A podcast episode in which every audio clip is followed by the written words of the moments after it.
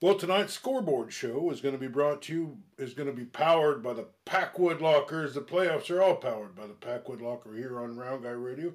The Packwood Locker, soon to be Griner Meats and Groceries, but also uh, several other fine sponsors help us with the basketball season, including Iowa Tire of Fairfield, Iowa, uh, Rob Moore, uh, Livestock Risk Management Partners Group there in uh, Minneapolis, 4M Plumbing of Washington, Keota Transmission and Repair, Real Smart Highlights of Columbus Junction, Hinshaw Trailer Sales of Richland, Iowa, Wester Drug of Wilton and Muscatine, Home Plate Sports Cards of Oskaloosa, and we've got a new uh, show we're sponsoring. Uh, it's the Card Show in Oskaloosa at the Penn Central Mall, February 24th, put on by Home Plate Sports Cards Eddie Pearson.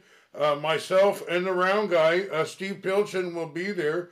Steve's going to be having all kinds of, you know, real great stuff. Game used uh, bats that got broken. He got them signed, uh, including a recent Hall of Famer Joe Mauer. Uh, he's got a Brian Piccolo card signed by Gale Sayers.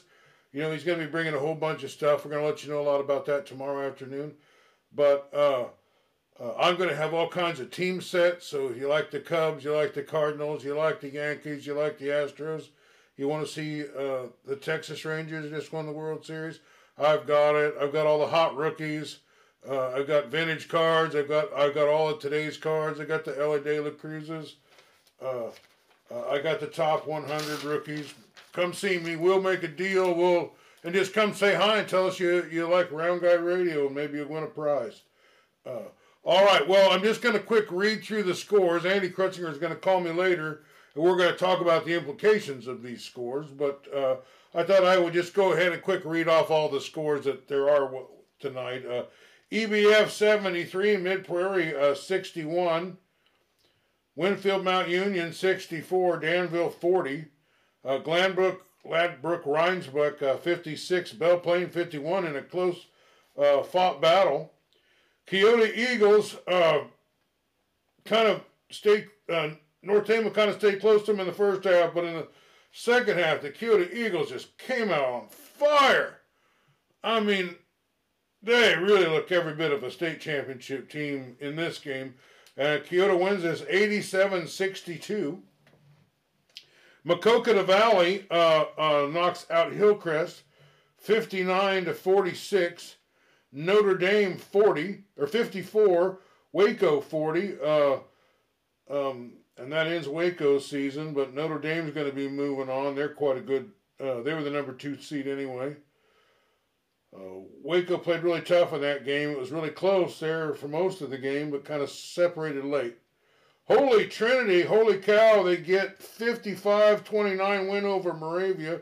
We kind of expected them to beat Moravia, but we didn't think that they would be uh, beating them that bad, uh, as Moravia has a lot of talented players. But um, very, very outstanding performance. Uh, I know Luke Hellige got 50 or 20 points in that game and had some big help from some other players. Pella Christian, 75, Albia 64. Albia played a pretty great first quarter, uh, but as the game went on, it started to separate. And uh, the Pella Christian Eagles uh, move on to round three quite convincingly here. Uh, Iowa City Regina 68, the Wilton Beavers 57. Um, sad to see the Wilton Beavers go uh, uh, out. Uh, they did just beat Regina on a last second uh, shot uh, like a week ago, but it wasn't to be tonight. but the Wilton Beavers wrap up an outstanding season. Um, one of our other teams that really has a big shot at the state tournament here, and that's the West Burlington Falcons.